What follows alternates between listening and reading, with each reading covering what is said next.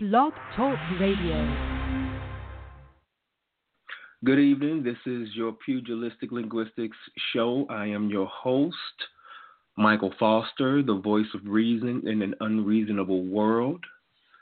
And today I'm going to say some things that I never thought that I would say in my lifetime.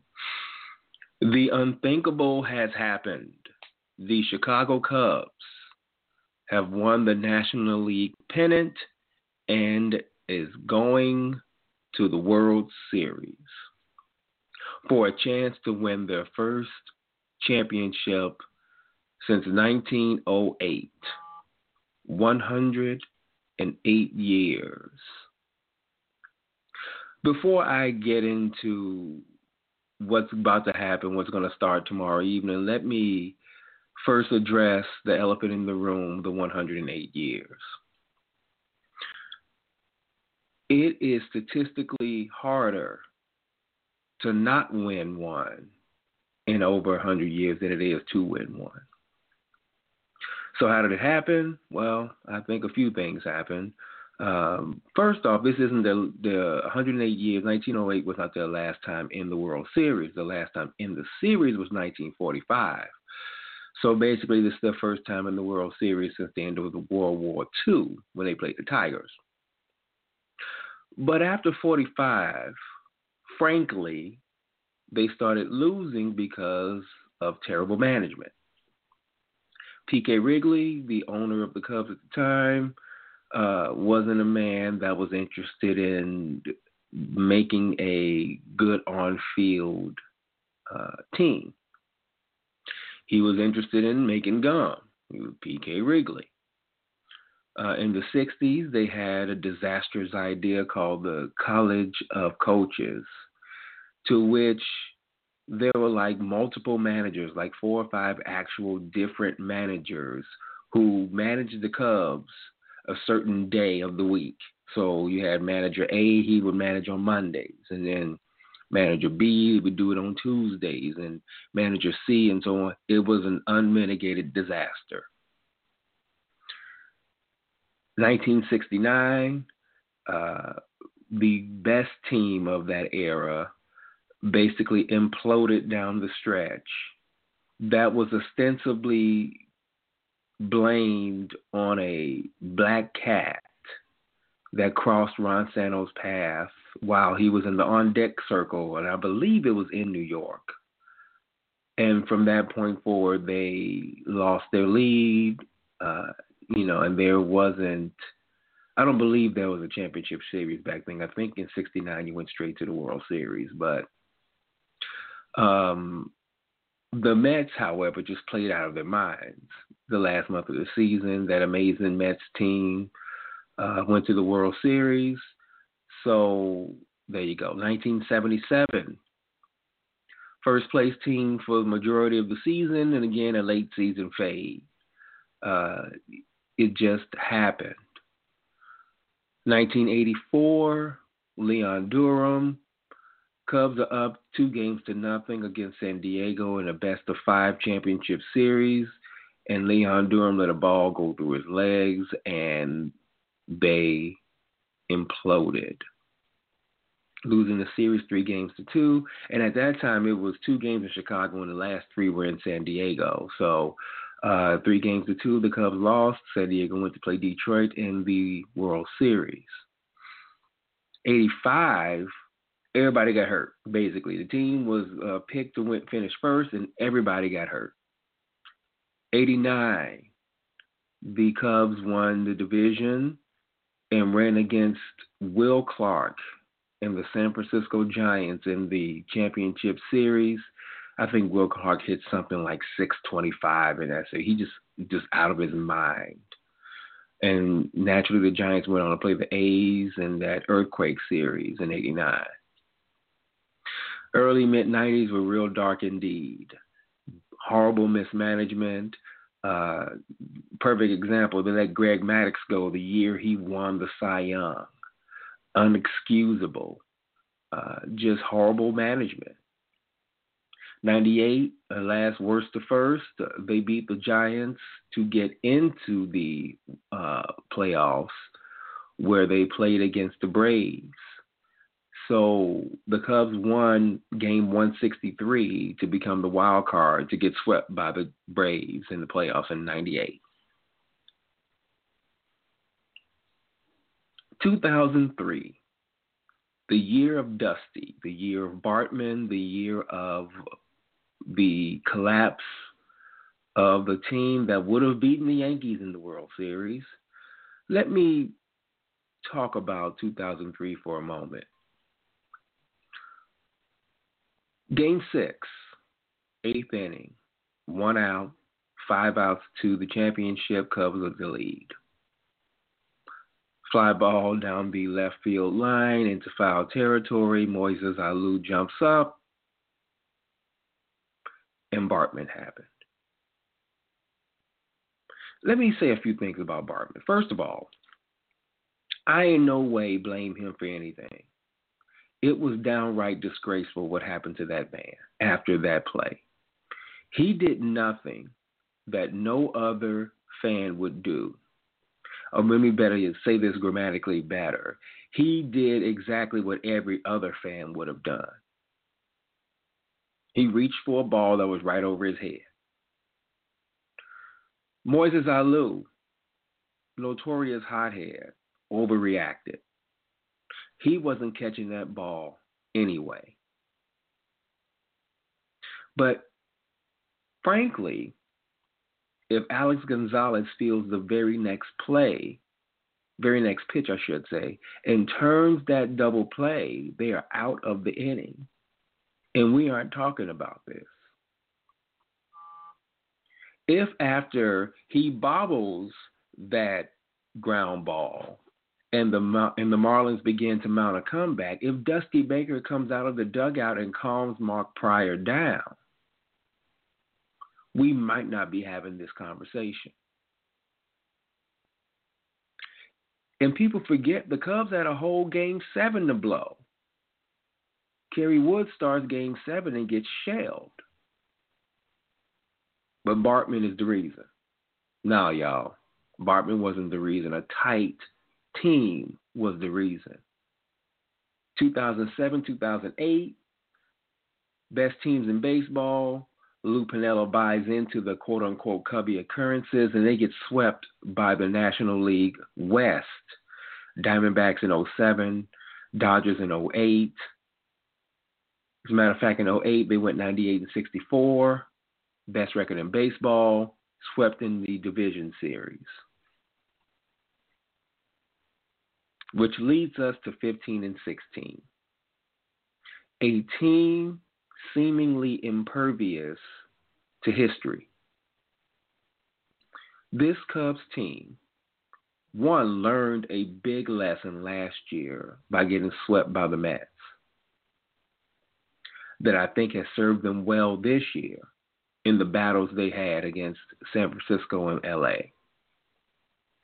This team is impervious to history, and the main reason why is Joe Maddon. He does not buy into the GOAT. So tired of hearing about that damn GOAT. The GOAT. Ain't no GOAT curse, y'all. Ain't no reason why I do need to bring a damn GOAT into the stadium in the first place uh, Bartman or whatever other curse they want to buy in. No. The reason why those previous teams lost because they got tight or they got beat. 15 and 16, this team is impervious to curses. This team plays their game. They know they're better than everyone else, and they play like it. So, this is the best Cubs team that we've seen in years. I noticed a turning point with this Cubs team. It was in game three, no, game four versus the Giants. Going into the top of the ninth, down four runs, dead in the water, with the prospect of coming back to Chicago for game five and all of that angst that comes with it, along with Johnny Cueto on the mound, something they did not want to see. This Cubs team seemingly woke up and decided, no, we're not going to have it. We're going to end this series right here and exploded for five runs in the top of the ninth. I call that their neo awakening. Now, what do I mean by this? In the movie The Matrix, Keanu Reeves plays a character named Neo. The character who is anointed to be the one by Morpheus, Laurence Fishburne, in their constant battle against the Matrix. Neo resisted that title for the longest. He he he was not the one. He did not want to be the one. He was not the one. He was sure that Morpheus was out of his mind. But there came a time in the movie to which Neo realized that he actually, in fact, was the one. That was his awakening. And at that moment, when he accepted his destiny, he was unstoppable. He had his Neo awakening. The Chicago Cubs had their Neo awakening in game four of the division series versus the Giants.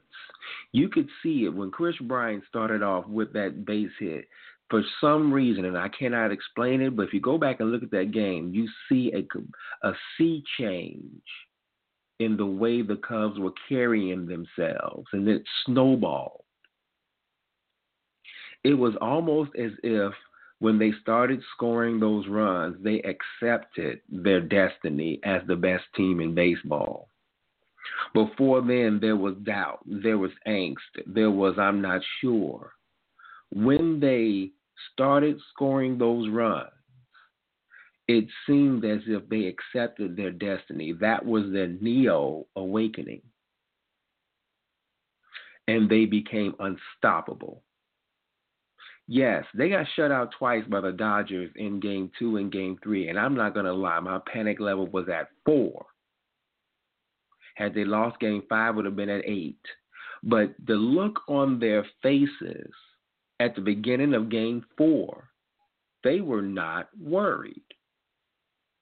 They knew somehow they would get out of that. They had been awakened to their neo ness.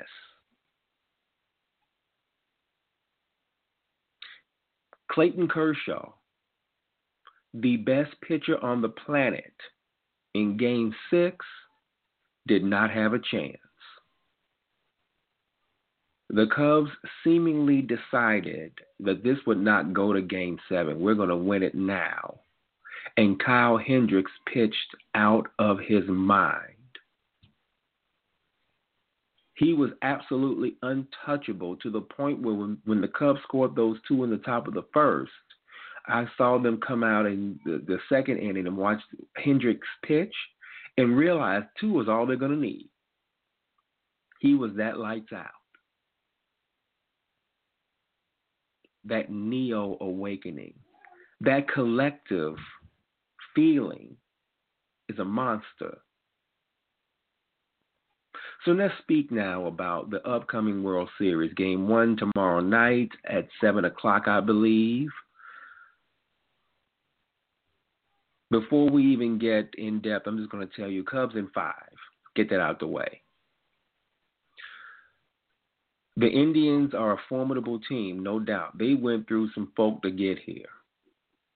But in my watching of their games, I have no idea how they got here. They have survived two rounds of the playoffs with basically a starting staff put together by Scotch Tape and Spit. You've got Corey Kluber, who's starting game one, and a bunch of folk that just show up. I, I understand that they're getting one of their starters back. Uh, I believe his last name is Santana. But I still, you cannot.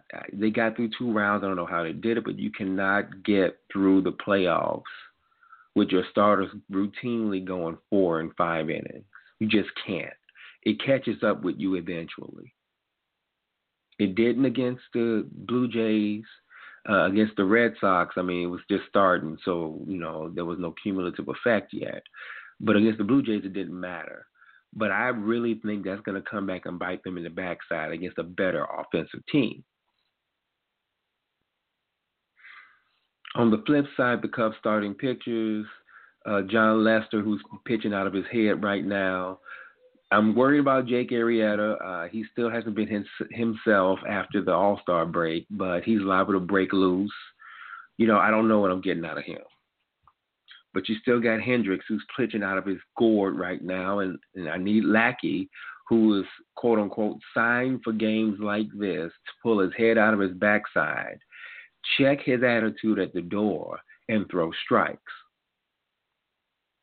everybody lauds his uh, his his his attitude. You know, he's he's he's intense and he he gets he's this and he's that. How about you be a pitcher? Check your attitude and throw and throw strikes.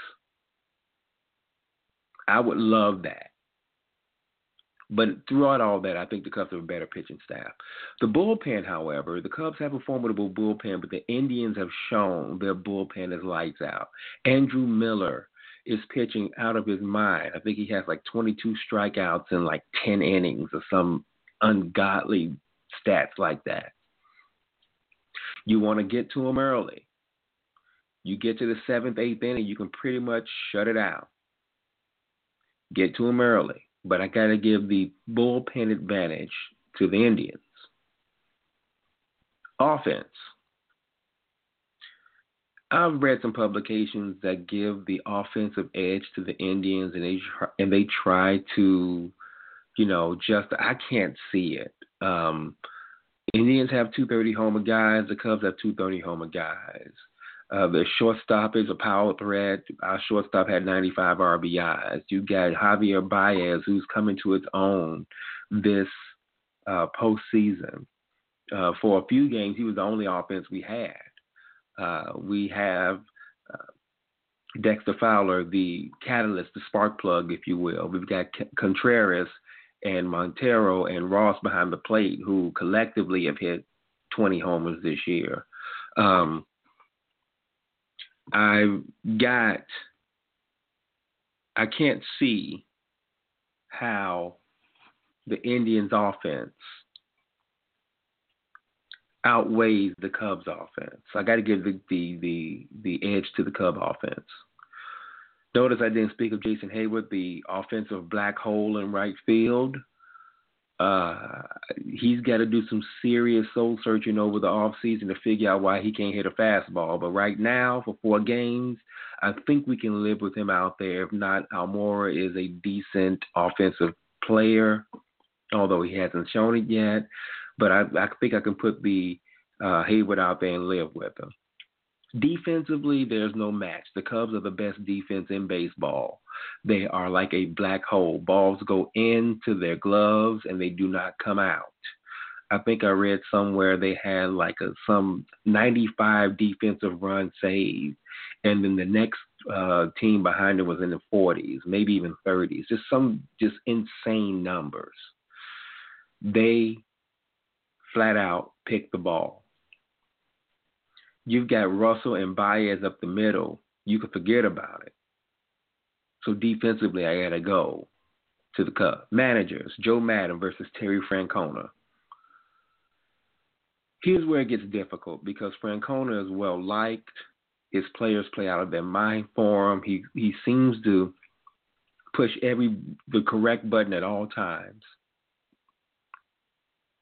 Hence, the smoke and mirrors way they got to this point. Every move seems to have worked for him.